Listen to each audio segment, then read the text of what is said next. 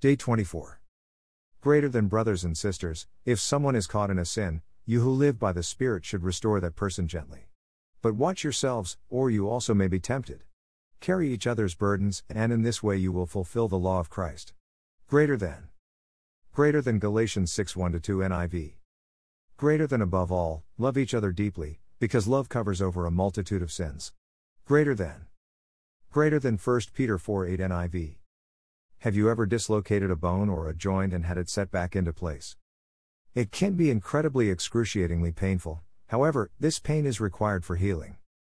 In the original Greek language, restore is translated as katartizo, which means to set a dislocated bone back into place. When Paul is saying for us to restore a friend gently, he is articulating that it is almost like setting a dislocated bone back into place. It is painful, but required for healing. This comes down to our intention and heart.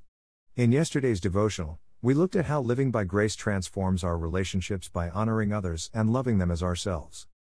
True restoration requires both grace and truth. Truth is the pain of locking in the dislocating bone, but grace remains as the healing process. When truth is spoken from a place of honoring and loving this person and recognizing how imperfect we are, we are able to restore, in grace.